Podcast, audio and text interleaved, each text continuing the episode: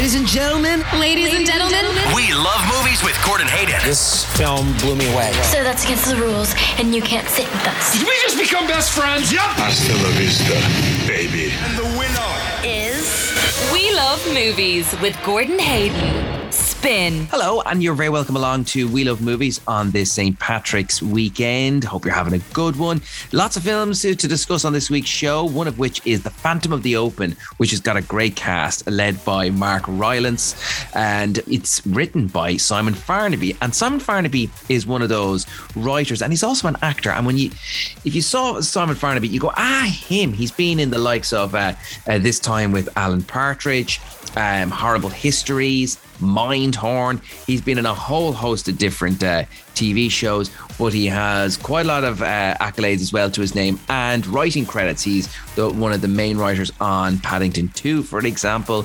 Um, he recently dabbled with the script for Pinocchio for Robert Zemeckis, and he has written Wonka, the prequel to Willy Wonka, which is currently being shot by Paddington director Paul King, starring Timothy uh, Chalamet. So, uh, busy man, Simon Farnaby. So, we'll be talking to him all about his brand new film, The Phantom of the Open. Plus, we'll be taking a look at the other new releases um, that are out as well. Plus, I'll be chatting to Andy McCarroll about last weekend's Comic Con because a whole host of stars over for that. And we'll be hearing how Andy got on when he met some of them, like Ron Perlman. So, lots to come on this week's We Love Movies. We Love Movies with Gordon Hayden on Spin. Now, a film which is playing in select cinemas this weekend is The Phantom of the Open, which stars Mark Rylance as a man by the name of Maurice Flitcroft. Now, this is based on a true story, and Maurice was dubbed the world's worst golfer. This is a real Eddie the Eagle style story where you have someone who absolutely loves and adores the sport. They just want to be taken seriously, even though the, the higher powers that be just want them ousted but it's that underdog spirit that just makes them go, you know what, I'm not giving up. I've got something to prove, which makes it a real heartwarming story. Uh, before I were going to play you our interview with Simon Farnaby, the writer, and it's a small role in The Phantom of the Open. I mentioned earlier on that Simon Farnaby has been in a whole host of uh, big TV shows from this time with Alan Partridge, uh, Horrible Histories, to also starring in the likes of Mindhorn alongside Julian Barratt. He also co wrote the script for that. But he's also written uh, scripts for the likes of Paddington 2 and uh, the upcoming Willy Wonka prequel, Wonka. So before I chat to Simon Farnaby, here's just a little bit from his latest film, which he's written, The Phantom of the Open. And that one was for the title. Golf. Golf. I'm going to have a crack at the British Open. Just remember, whatever happens, no one can say you didn't try. Please welcome on the tee, Maurice Flitcroft. Where is it? Oh, God. Don't adjust the television. This is actually happening. It says here his name is Morris Fort. What's got into you, Flitcroft? How does it feel to have shot the worst round in the history of the Open? That's hard to tell. It's the first round I've ever played. Simon, it's a real pleasure to talk to you. I've been really looking forward to getting to spend some time with you uh, to talk all things uh, the Phantom of the Open. But before I do, I just wanted to mention Mindhorn has come to Disney Plus, which is great, and it's going to open it up to a whole new audience. And that is such a gem of a film. Uh, yourself and Julian Barratt, what you did, and I think anyone who's a fan of that film just wants more. It kind of just was a, it felt like a big teaser for for more of that that character. And I don't know if Richard Thorncroft, uh, who Julian plays in the film, will ever see the light of day again because I came out of the cinema and I thought I'd love to see a TV series of more about what he'd get up to, almost like the way with I'm Alan Partridge, where he ended up in a travel tavern and the static home. I don't know if we'd ever see Thorncroft ride again. I don't know if conversations have been had and the fact that it's now on Disney Plus, if there's ever potential for more Mindhorn. Well, Gordon, I mean, you know, uh, you need to speak to the powers that be and get them to open up this opportunity for us. Um, uh, I, do you know? I, somebody told me it was on Disney Plus, and I and I, I didn't believe them. But you you've um, now corroborated that uh, that theory. Um, I didn't know that. Nobody tells me these things. Uh, I'm I'm very pleased because it wasn't available on Netflix or or I think maybe Amazon somewhere, but that's great. And we, you know, we wanted to do more. Um, it was a sort of cult hit, really. People who found it loved it, like like yourself, people with great taste. Um, and um, we were expecting to be asked to do more, and then there was a deafening silence. So, oh no! we, and then and then um, Julian and I live quite close to each other, so we kept saying, you know, uh, the phone hasn't started ringing yet. We had a few ideas for things, but um, in a way, we felt it was a bit of a one-off story because it was sort of about a, a sort of crazy a madman who believes he's real, and we went, well, could you then have another sort of yeah, I suppose like you're saying, you could have the actor follow the actor around. You know, that exactly. might be fun. But but no one's asked us to do it yet, so we're, we we've moved on to pastures new. And speaking of Pastors New, as we segue into the, the Phantom of the Open, I saw it yesterday, Simon, and it is such a lovely film. Like it's it's what people almost need now with so much craziness in the world. It is so uplifting. It is so sweet. All these characters, you just want to give them a big hug. It is, it is so well done. And I just think what Craig Roberts has done with your work, and Craig Roberts probably best known as an actor, and Submarine, uh, Richard Ayoade's film was the one that kind of really seemed to launch him. What an assured piece of filmmaking. It almost reminded me of, um, an old style of filmmaking um, that we would have seen back in the 60s and, and, early 70s. And so to see your book transformed in this way, it, it's such a wonderful piece of work. When did conversations start to happen around The Phantom of the Open being turned into a film? Because I think one of the early reviews in The Guardian, I'm paraphrasing here, but it was something along the lines this would make for a great film. Yeah, the the uh, that someone said that about the book. Um, yeah, it's a strange one. I actually actually wrote a screenplay before we did the book. Uh, very bad screenplay in hindsight. And then we wrote the book, and then I realized the screenplay was totally useless uh, because it was all made up stuff, you know, based around a sort of skeleton of what I'd read in in you know obituaries and what was available to the public. And really, when we did the book, we did a deep dive into, you know, Maurice, who he was, what he was thinking. We got hold of his autobiography, which was huge. You know, this unpublished 500 pages, handwritten, of, you know, just a gift for a writer, you know, uh, of a book and a screenwriter to go, oh, this is what he was thinking throughout the whole thing, and and a lot of that stuff is in the film, and and so I always had a film in mind, even even before the book, and then the book really was like the big sort of research document for, for the film. And then after I did the book, I had so much information to to then structure a screenplay.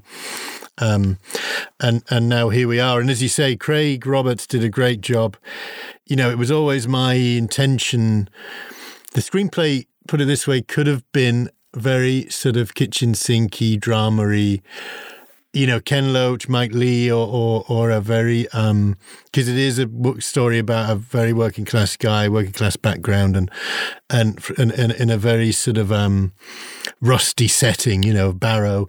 Um, but Craig said, which is what I wanted. He went, I want this to be like the Big Lebowski. I want it to be like a Coen Brothers film. I want it to be fast and and like pacey and fun, and um, um, you know, and have flights of fancy and visual flourishes and and that's and, and music. You know, like really rocking soundtrack and and I went, that's perfect. You you you've got the job.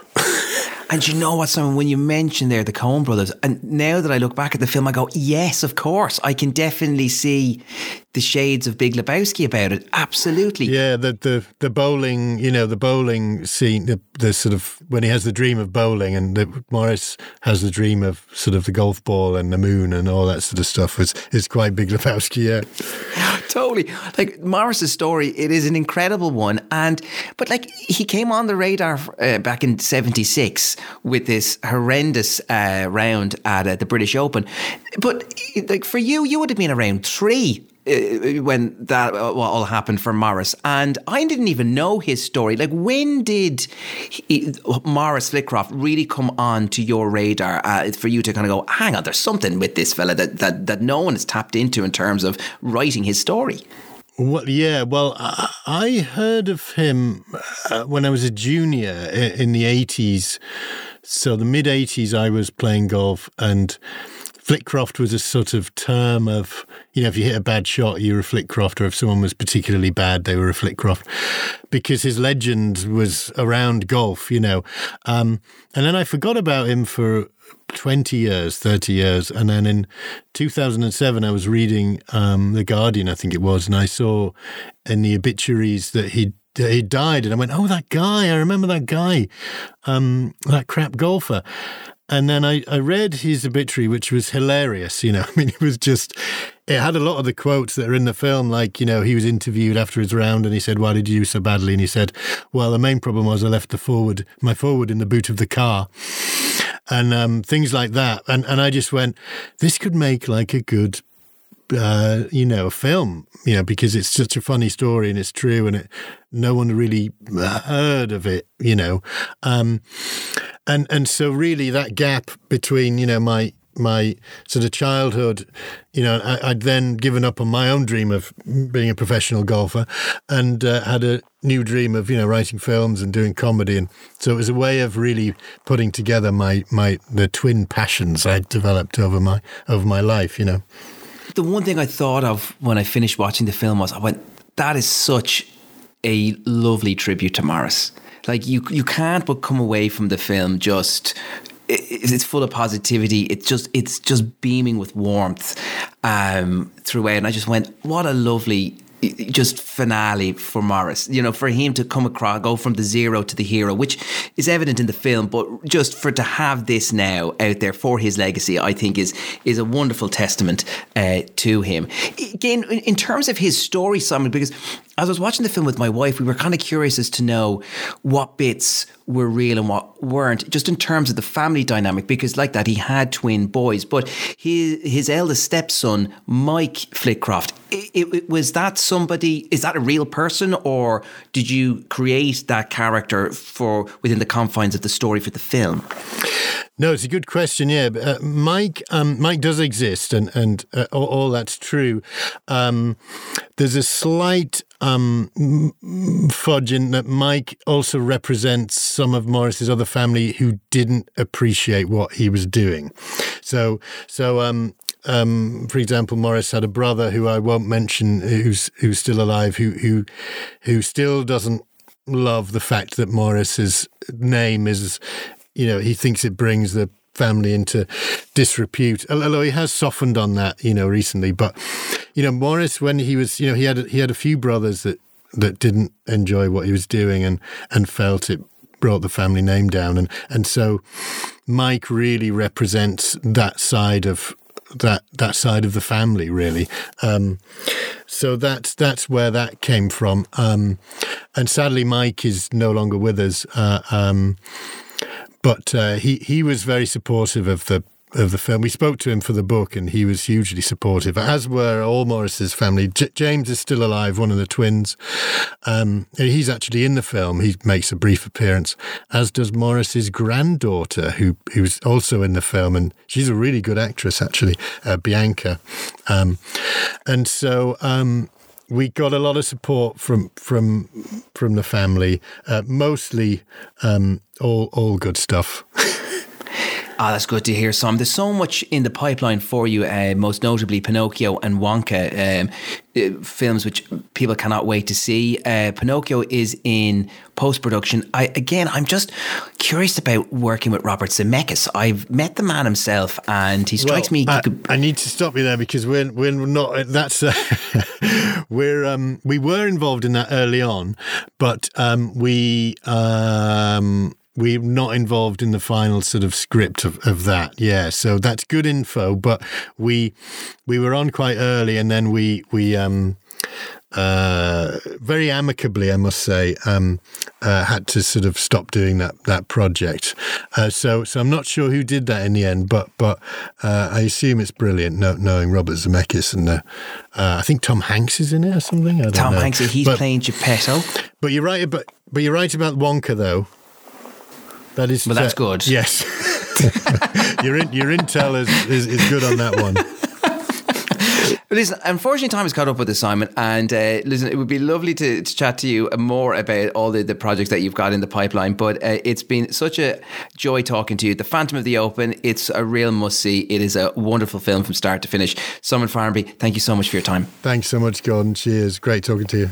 And The Phantom of the Open is playing in select cinemas uh, this weekend, and we'll be reviewing it a little later with Chris Wasser. But now we're going to turn our attention to Comic Con Dublin, which took place last week in the convention centre. But there is another one which will be happening later in the year in August. And if the crowds are anything to go by uh, at last week's event, there is such a huge appetite for Comic Con, and it'll be absolutely thronged with people come August. Uh, there's so much to see and do there. It was a great um, few days if you got along do let us know what you thought of it. Just hashtag We Love Movies in your tweet. Andy McCarroll was there in MC mode, getting to speak to some of the dignitaries that were there. Uh, Andy, just first and foremost, before we hear how you got on with the likes of Ron Perlman, and what did you think of the weekend in general? I well, it's built for me basically. Um, it's fantastic. There's a great traders hall full of comic books. There's lots of you know like customized Legos, statues, costume, and things like that wouldn't be my thing. You're like tabletop gaming for people. There was a, a massive cosplay con- con- contest as well. It's just it's something for every kind of facet of geek fandom. Is there like it doesn't matter if you're into the comic books or into the movies, the TV shows, just dressing up in the cosplay, Dungeons and Dragons. There's something for everybody there, and it's just a real sense of occasion. I think because as well, this is the first one back since we had to cancel. It was two in two in the last two years because of COVID everybody was just there on a big positive buzz, which, you know, maybe it'll be gone away by August. I don't think so. But it was just great to see everyone genuinely excited to be sharing, you know, the interest that they maybe haven't been able to, to share as much over the past two years. Well, I know for me, and um, I got lucky enough that I got to see Andy at the event, uh, which is great, along with Olivia Fahy, our other uh, We Love Movie stalwart. Uh, my son was there, so he he was super excited to, to, to, get around and to see everything and to take it all on board. And he just, for him, the Lego it, it, it is his big calling card. That's what he wanted to see. But it was great. And there's this lovely sense of atmosphere and occasion, and also parents that are really into like movies and comic books and just popular culture. And you can really see how they're kind of handing down their love of whatever it might be from like superheroes to the likes of the Goonies, Jaws, whatever it is, kind of handing it down to their children. so it's it's a lovely family event if you've never been uh, before. And as I mentioned, it's uh, the next one is happening in August, the summer edition. But Andy, you also are very busy because uh, you get booked every year to interview some of the big names, and one of which was Ron Perlman, of course, of Hellboy fame. Not the recent one, but uh, of course the Guillermo del Toro ones. And he's got so many um, credits to his name. He was, of course, one of the villains in Drive as well, and he has a very distinct look. Ron Perlman. Um, but again, he was one of the big names in attendance. There was some, there was a number of uh, uh, interesting people uh, over the weekend. But Ron Perlman, how did you find the experience of interviewing him? I really enjoy the thing I like about the the Comic Con setting is it's not like you know yourself, Gordon, you're doing this year where we have like the kind of the junket interviews. You get five minutes, everybody's very on point. They know they're there to sell the film this is like um, an hour conversation along with like a, q&a as well he had with the fans where it's a very kind of relaxed atmosphere and they're telling stories and kind of letting things slip shall we say that they maybe shouldn't be or they wouldn't normally do. He had some like he's 40 years in the business now. He had some great stories where he was you know, spitting in the face of sean connery for you know 12 takes during in the name of the rose. And then little things like remember for years we thought the hellboy the the reboot he'd been offered a cameo in it he actually revealed it wasn't a cameo. He was offered the lead role in that and said, absolutely not, I'm not doing it without Guillermo del Toro. And then kind of went off and one about, well, how did they find the money for this terrible film, but they couldn't find one for, for the third one? And just little things like that, like little behind the scenes things I love where, you know, they, they let their guard down. They actually have a, a proper conversation with you. And he was just, he is a proper movie star. He just has that presence and he has that you know, distinguished voice that you know the guy could read the phone book and you'd be sitting there going, "This is the coolest thing I've ever heard." And unfortunately, he, he broke the hearts of a few Sons of Anarchy fans who who got up dressed in full outfit and asked him about his, his favorite Harley Davidson. He said, "I actually hate motorbikes because they're too loud and I drive a Tesla." So the, the, the head of the uh, the Sons of Anarchy Clay Morrow driving a, a, Tesla because it's nice and quiet. Uh, kind of burst a few bubbles for people there. That's absolutely brilliant. Um, again, you mentioned there, Andy, about just how honest and open they can be at these events because of the, the relaxed setting. Were there any particular stories that really took you by surprise? The one that kind of stuck out for me was uh, Michael Cudlitz from The Walking Dead. He plays um, Sergeant Abraham in it, and his character was memorably killed off by uh, Jeffrey Dean Morgan's character Negan with the bat. It was him and uh, Glenn, another character. Spoiler if you haven't seen. I think he's about five years old at this point.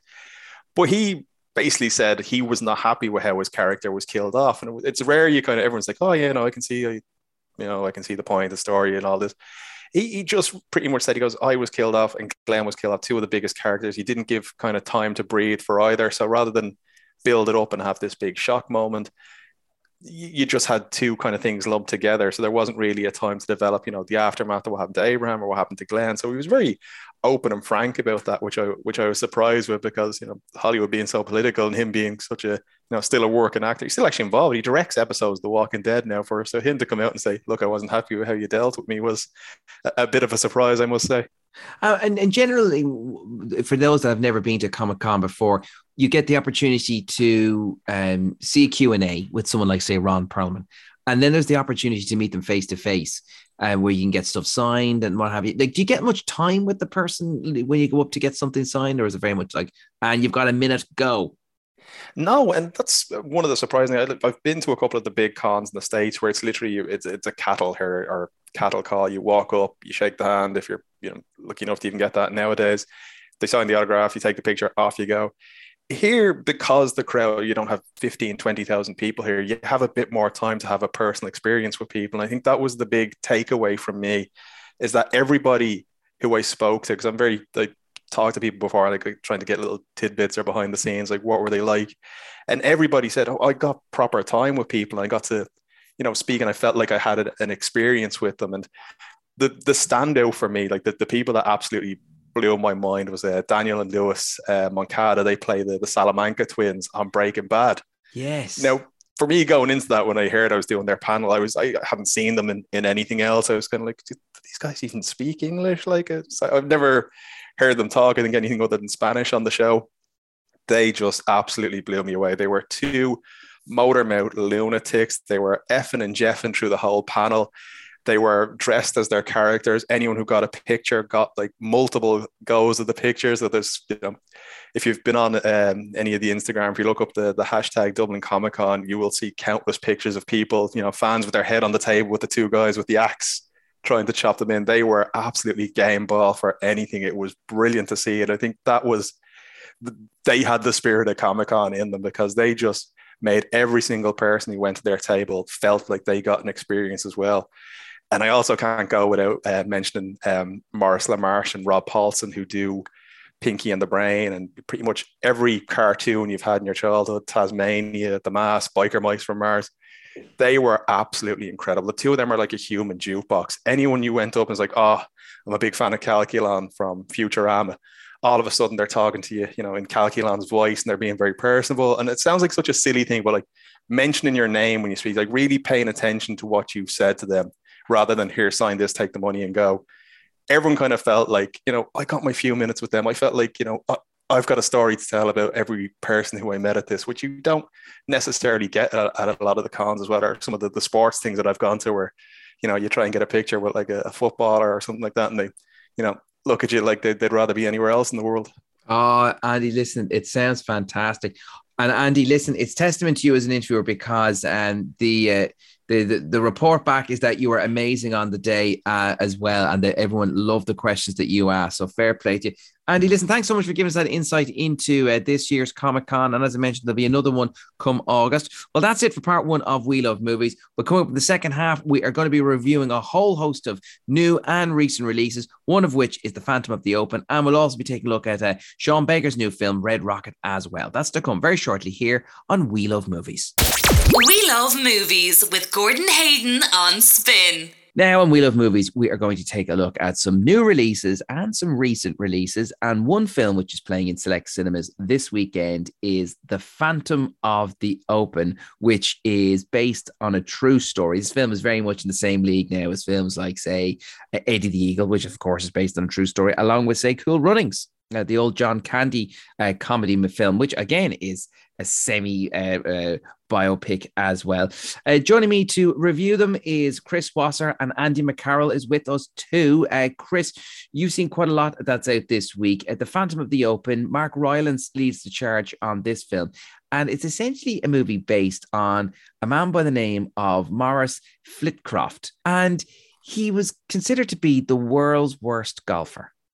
He was, and that's uh, which which is a, probably a result of you know taking up golf at you know in his late forties. Um, but yeah, he was the world's worst golfer, and he was also dubbed the Phantom of the Open because in 1976, after he learned that there were going to be redundancies at the shipyard where he worked, he actually worked as a crane driver in Cumbria. Um, he decided, um, you know, after kind of you know dedicating his life to his family and his boys, you know, to kind of you know give something else a shot, and instead of you know finding another job, decided to take up you know a hobby basically and to give golf a try after watching you know a championship on telly one night. And he was encouraged by his wife jean who is here in this film portrayed by sally hawkins to just you know join the club uh you know get some gear you know have some fun on a course. He didn't just do that. He actually blagged his way because of a flaw in the application system into the british open he blagged his way. He, he landed a coveted spot on in their qualifying rounds, despite the fact that he was a complete novice. He lo- he put on his application that he was a professional. The you know golfing community didn't think anything of it, and there he was competing, uh, you know, for or you know for a spot in the championship. The, the only thing is, he, he wasn't, you know, naturally gifted. This isn't a Happy Gilmore sort of situation. Um, and the golfing community didn't take too kindly to what they soon discovered, you know, because the TV cameras were on him, you know this Maurice Flitcroft character to be you know this eccentric commoner making a mockery of their game um, and and you know also hitting the highest score in the tournament's history. Uh, so the film kind of explores how he did that, how he got on, you know, and also what happened afterwards. You know, because after he hit that high score, was he able to continue as a golfer, or you know, were the golfing community out to get him and prevent him from ever playing again? So we we, we kind of uh, discover all, all of that throughout this picture. All right, let's take a little bit from the Phantom of the Open, which is playing in select cinemas this weekend. Aim for the stars. What if we lose? At least you can say you tried. You've gotta take these things up at age six. You can't take them up at 46. Well, who says? He's made your life a misery. He's made my life. He's made all our lives. I just need to practice. Practice is the road to perfection. Ah! Sorry! How'd he do? He shot the highest score in major history. Does that mean he's won? If I can inspire just one person. Well, that's all in one, isn't it? What a great opening drive. Have they got the real Maurice Flitcroft? Oh, I think that's him. So there's a little bit from The Phantom of the Open. As I mentioned earlier, it's playing in select cinemas this weekend. Earlier in the show, we were chatting to the film's writer, and uh, he's got a small role in the film as well, Simon Farnaby, who people will know from uh, um, this time, um, uh, this time at Alan Partridge, and he's been in loads of like horrible histories. He's one of the writers on likes of Paddington Two. Um, he was also in Mindhorn, as well, which is currently on Disney Plus, and I would definitely urge you to check that film out. It is brilliant with Julian Barratt and Simon Farnaby. Really, really good film. But he um, wrote the book, The Phantom of the Open, which of course the film is based on, and he's one of the screenwriters as well. Chris, um, as well, you've seen this one this week. This it's an interesting film in the sense that it's very much in the same league as the recent Eddie the Eagle movie, and like these there could be like almost like spiritual cousins of films but tonally, this is where the film is quite interesting because this could be a kitchen sink drama in the vein of someone like Ken Ken Loach or, or Mike Leigh, but it feels more like it's dressed up like an old Ealing comedy. Now, those of a certain vintage will remember those films of of uh, they, they, they were a huge uh, business in the likes of the 50s and 60s and 70s to a degree, but they kind of had this real British charm, and this is what this film has about it it has that plucky underdog feel, but there's something very charming about it. And at the same time, there's times where you kind of wanted to get more into the body comedy that is always seems like it's simmering there. So stylistically and tonally, how did the film work for you, Chris? It works uh, very well, Gordon. Um, and you're right. You know, it is kind of uh, a distant cousin of other, you know, under underdog sports dramedies like, you know, Cool Runnings and Eddie the Eagle. Actually, it does for golf what Eddie the Eagle did for ski jumping, in that it takes this, you know, true story of this complete underdog who was laughed at by most of his peers, and you know, who people tried to to stop him when all he wanted to do was, you know, basically play with the big boys in, in whatever sport they were in, and and and it turns it into this very charming, relatable comedy that, although there is there are probably numerous, there are probably dozens, hundreds of details that are left out of this story. I mean, as you said, Simon Farnaby, he actually wrote the biography about the world. I think I think it's called "The World's Worst, Worst Golfer: The Story of Maurice Flitcroft." Although it could have explored all of those areas, Simon Farnaby, in his research and his writing, he obviously knows. Look, I can tell two different types of stories here. You know, I can do this really kind of you know uh, grim and depressing uh, British drama about you know people losing their their, their their their jobs and you know the reason why Maurice Flitcroft got into golf, or you know I can you know, create something a lot more charming. I can infuse a, a, lot more humor in there. And Simon Farnaby is no stranger to comedy. And, you know, he gave us some heartwarming fare in the likes of Paddington, as you said. He's combined all of those and created something special. Although I should say it would be nothing without Mark Rylance because Rylance seems to know that there, you know, he seems to just understand the tone that we're going for here. And he's not playing Maurice Flitcroft as an Aegis. I think it'd be a very different film if he was. This guy knew you know, to to to a degree, uh, what he was doing, and that he just kind of wanted to just you know break down some of the you know the prejudices there, break down you know the stuffiness of the golfing community, and just like play, as I said, with you know all of the big boys. And Rylance kind of understands that, and he you know every now and then he has these great one-liners, but there's like a little soft uh, dramatic performance going on in there too. So in in in, in total, it is quite irresistible. Uh, you know, you could make a completely different film on it about it if you wanted to, but I think this one suits it just fine. It's a fast fascinating real life story, but also a terrific biopic. I was really taken by it, and because it's not treading any new territory by any means, you can kind of see the trajectory if you, if you've seen any of these type of films before. But it just worked, and yeah. it, it just it was just a and I and I know this might sound very glib, but it just it was just a lovely film. And with all the horrendous things that are going on in the world, I'd be shocked if you didn't come out of this film and go, that was just such a nice time at the cinema. It really is. I think it's it's the type of film you could nearly bring your dad to. You know what I mean? It that yeah. it has that kind of quality to it. It's just that type of film. Great cast in there. It's it's again, if you really enjoy the Taron Egerton, Hugh Jackman film, Eddie the Eagle, based, of course, on Eddie the Eagle, and and that film did have some artistic license with its story, and the Phantom of the Open does exactly the same with Maurice Flitcroft as well. I thoroughly enjoy, enjoyed it. I'd say out of 10, Chris, I'd give it a seven. What would you give it? I'd probably go for the eight. I mean, you know, I just, I love I love these types of films, like The Duke being another recent example, where you have these audacious chancers who are actually quite likable and they have a heart of gold and a good reason for doing, you know, the bonkers things that they do. So uh, long may this kind of new trend continue because this has been a good couple of weeks for really kind of, you know, uh, rickety but very charming uh, uh old school British comedies. I'd like to see more of these. Great stuff. Now we're going to move on to a film which um, was released last week, The Adam Project, starring Ryan Reynolds, and he's reteamed with his uh, with with Shawn Levy, who is a filmmaker I, am not that crazy about. Um, his his work he tends to make a lot of real studio fare, but he had massive success there recently with Free Guy, and Ryan Reynolds and him are definitely joined at the hip because Reynolds has brought him on board to direct the third Deadpool movie. So this is their new collaboration, the Adam Project. Andy, this film it's it, it's very much harkening back to an almost Amblin style of filmmaking. Amblin, for those that don't know, would be um, Steven Spielberg's production company, and they would have had huge success in the 80s with that Spielbergian style of action adventure, a family fare. And this film is trying to be all of those things. But Ryan Reynolds, he's the one thing though, he's not really moving out of his comfort zone because he's pretty much doing Ryan Reynolds in this. Yeah, I think it's very much a case of if it's not broken, don't fix it. And I think what tends to be overlooked with Ryan Reynolds is like his career was on a bit of a hide into nothing until Deadpool. Like if you go back through his, you know, the 10, 15 films nearly he'd done before then, you had like the the X-Men Origins Wolverine film, you had things like Green Lantern, R.I.P.D films that you know just came and went.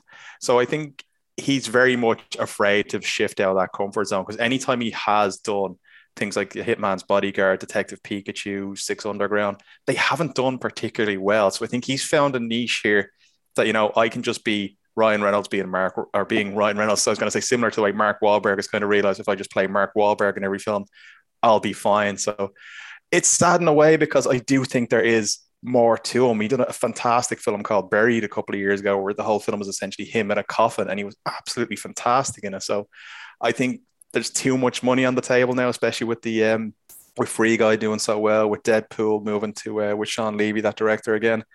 I just think he's going to be uh, his buddy The Rock has rubbed off on him too much, and he's he's all about the dollars these days, and not about uh, pushing himself as an actor.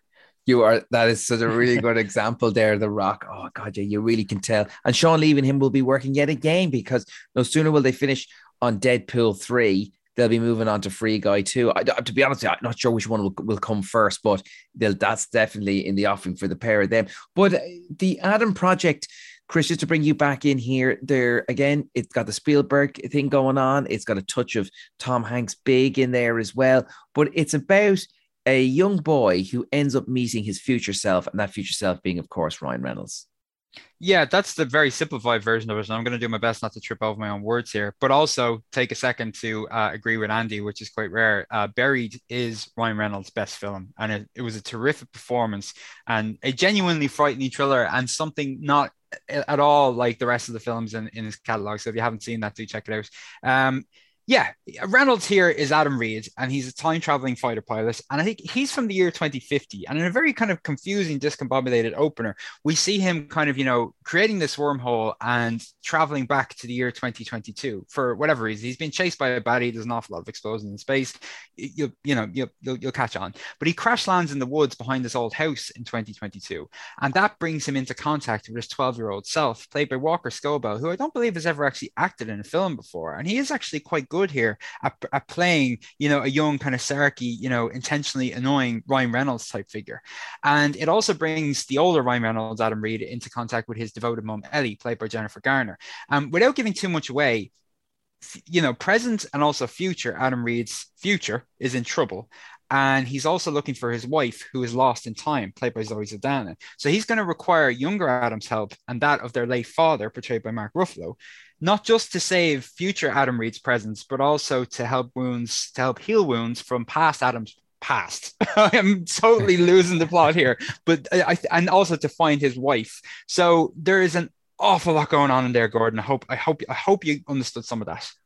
I did. I kind of got a feel for it, and but yeah, it, but it also strikes me as the type of thing where is this? Do you remember like movies like Flight of the Navigator and those yeah. type of films where they didn't necessarily. I don't know if they, if even got leased because uh, when I was a kid, I just remember that being on video. I don't. I don't even remember even going to cinemas. But is this the is Netflix the perfect home for oh, yeah. a film like The Adam Project? Oh, absolutely. I mean, it's an original story. It was actually developed as a spec uh, script by one of the four screenwriters listed here, and that's a problem which we'll come back to. Um, it was developed uh, and sold uh, to Paramount originally, I think, and it had Tom Cruise attached to star, which absolutely would not have worked. Um, but if recent um, uh, you know, blockbuster fare and box office fares has, have shown us like original stories like this even though it's borrowing heavily, it's quite it's quite derivative for an original story. It's borrowing heavily from every other time travel movie ever made.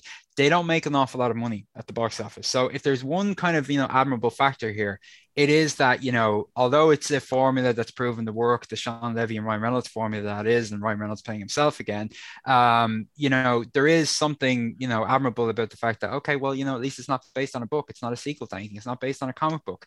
That said, it is way way too in depth to Spielberg's work and to every time travel movie ever made. I mean, it's a bit of a jumbled Spielberg pastiche. You know, it doesn't mm. have really a, a, an idea of its own, an identity of its own, um, and it's a lot. I mean, listen, listen, listen to me talk about the plot there. It's an awful lot more complicated than it needs to be because really there are some terrific ideas in here for a solid time travel movie. If you were just to pick a lane, something about a fighter pilot from the future going back in time to look for his wife who's lost in the past, or something about a fighter pilot from the future going back in time to save his father, Mark Ruffalo, from dying. They're two great films. Pick one. Pick just pick one of them. And and it's it's such a shame then that you know like my you know plot synopsis it just keeps tripping over itself. And also the special effects aren't all that special. And i am uh, you know disappointed to, to report it probably won't be a surprise that ryan reynolds he's on autopilot here. That's a terrible pun i know because he is playing one but it really is. It's just the it's just the same old sarky ryan reynolds playing ryan reynolds stick. That is starting to get you know and i and i used to be a big you know um i, I used to be a big admirer of his. It's starting to get annoying what about the the interaction between him and the young boy? Um, because I've heard the young fella again. Sorry, his name just slipped me there, but he is meant to do quite a decent impression of Ryan Reynolds. So how was their interplay? Yeah, look, their interplay is actually the same. Like the Ryan Reynolds Ryan Reynolds, when he's you know exchanging, you know, when he's with any other cast member, he's always the same. You know, their interplay is the same. It doesn't matter whether it's Ryan Reynolds and Mark Ruffalo, Ryan Reynolds and Jennifer Garner. You're right. What does make a little bit of difference is that Wal- Walker Scobell, again, you know, a complete newcomer here. He he is doing a fantastic job. I love I'd love to know what was said behind the scenes, how he was directed, because it seems as though he's been told, you see this guy, do the best possible impression you can, do the most annoying younger version of Ryan Reynolds that you can possibly do. And, and he and he succeeds and he gets an awful lot of good lines. And you know, if anything, you know, I'd be thinking about adding on an extra star for his performance. And I'd like to see more of him. But you know, when it comes to Ryan Reynolds kind of, you know, uh, goofing off of other actors, we're just getting the same old stick again. Andy, after everything you've heard there about the Adam Project, would it switch you on to watching it? No, definitely not. And the director as well, Shawn Levy, just kind of he, he's like a Stephen Sommers, Ruben Fleischer, or what's it, the I was going to say Jussie Smollett that's directing Black Adam, just bland. Like you know, films like Real Steel, The Internship, Cheaper Boy. That those no ones just kind of oh yeah came and went. Was on in the background, two and a half, three stars. I'm never going to watch it ever again. And Ryan Reynolds kind of aligning himself with that the same way The Rock has with um with what's the guy's name? Oh, Wamka Wamka. Yeah. It just seems like you know I'm the star. You're just here to kind of facilitate me we'll crank something out. We're not going to challenge anyone too much, and then we'll do the same thing again 12 months from now. Yeah, I know it, it, it, but you know what? You can kind of see Tom Cruise does the same thing for a while, doesn't he? He had Joseph Kosinski he for Oblivion, and then he brought him on board for um for uh, recently for Top Gun, and he seems to have done the same with Christopher McQuarrie in, in that uh, with the Mission Impossible films, and he brought him on a number of other different projects for for writing purposes as well. He just he tends to align himself with directors that he can control. Hmm. It's yeah, and I can definitely see where other uh, other uh, on screen talent have done the same. And um, we're going to before we move on, let's just take a little bit from the Adam Project, which is currently playing on Netflix. Laura, this is me. Hi. Parallel contact, babe. Well, you know, you've always said that you wished you'd met me earlier. Here I am.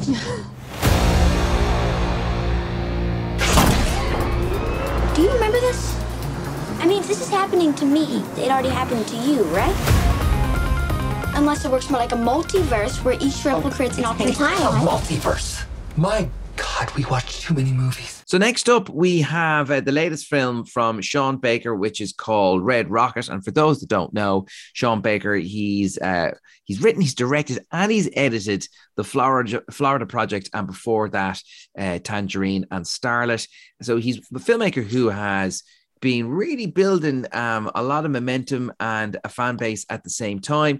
And um, his last film being the Florida Project, with which Willem Dafoe was um, Oscar nominated for, which is all set around um not so much a housing complex but a motel and um, that um destitute families essentially would be able to um get cost effective bed and board and it was close to Disneyland. So you could have had these really desperate families all within the shadow of the big mouse house. And it, the, the, contrast there were obviously glaring. And but within this community, within this uh, the Florida project, the, this motel setup, there was so much heart, humor, and warmth even though the children that ran around were oblivious to the financial dire straits that uh, their parents and guardians were under.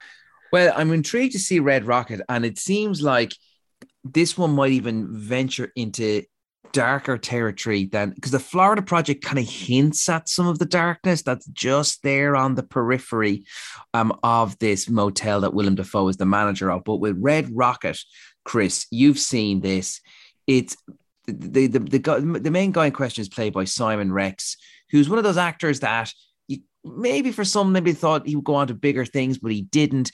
But he is playing a guy which Sean Baker has called a suitcase pimp, in that he's a guy who was uh, once successful to a degree within the, the porn industry and has fallen out of favor. He's not a particular good guy at all. He's a bit of a poisonous individual, but he sees an opportunity to get back into the adult film world through a 17 year old girl that he meets in a donut shop. And she's a few weeks off from turning 18 and he sees her as a potential starlet that could go on to become huge success and he could essentially be the puppet master of her um, of her potential success. Um, that seems to be the plot. Would I be right in saying, Chris? Yeah, yeah, and it doesn't make it sound uh, particularly great, to be honest. I know when you when you start kind of spelling it out in detail, particularly the the the the, the plot about him discovering this girl in the donut shop, and she's you know still uh, a few weeks shy of eighteen. But you know the important thing to remember is that Baker's film it doesn't glorify any of this, and it actually plays it out so that you understand that this is you know this uh, uh, uh, you know very funny at times but tragic comedy about a despicable hustler who is absolutely despicable. Um, but yeah simon rex plays mikey davies. He um, he actually shows up on his abandoned wife lexi's uh, doorstep in texas city at the beginning of this film. Soundtrack by an NSYNC song brilliantly soundtrack by an NSYNC song. And he's broke he's bruised he's battered. I don't know what's after happening to him. Um, but he's just taken a, a two-day bus trip across america and he's got nowhere to stay. And he wants to stay at the home of his abandoned and wife you know, she and her uh, mom, uh, Lil, played by Brenda Deiss, who actually, uh, uh, a non-actor who actually uh, died a few weeks ahead of the film's release uh, in this in this territory. Um, they eventually agreed to put him up on the condition that he finds work because the one thing about Mikey is that he's very good at getting what he wants because he can turn on charm when he wants to, but no one will hire him because he's a washed-up porn star. And there's this there's this you know great running gag about there being a 20-year gap in his CV and everyone kind of wondering why. And whenever they ask him why, he just says, "Go to this porn site, go to this film." Yeah, have you seen this? I won three awards for that. So he was very successful, but there, for reasons that I won't spoil, his adult film career has kind of gone into the toilet. And again, finds this local uh, donut shop worker. He sees something in her. He actually starts a relationship with her, and he also thinks that she might be his ticket back into the industry. Again, that sounds very seedy. It doesn't sound particularly promising.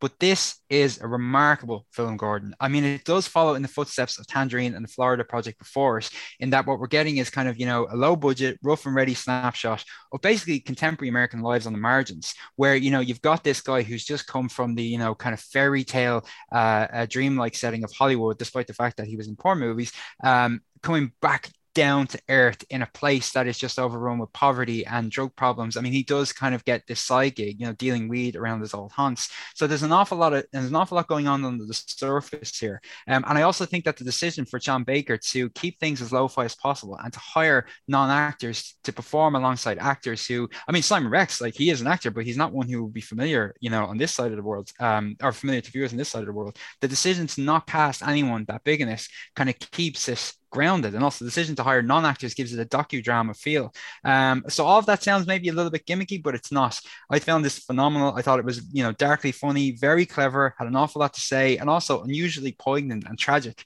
um, i really i got on very well with it gordon Oh, out of 10, what are we giving Red Rocket, Chris? I'm going to be generous. I'm going to go for the whole 10. It is something special. Oh, 10. Wow. Yeah. And that is our lot for this week on We Love Movies. Thank you so much for your company from me, Gordon Hayden, Andy McCarroll, and Chris Wasser. Thank you so much. We will chat to you again next Sunday from 8. Enjoy the rest of your bank holiday weekend.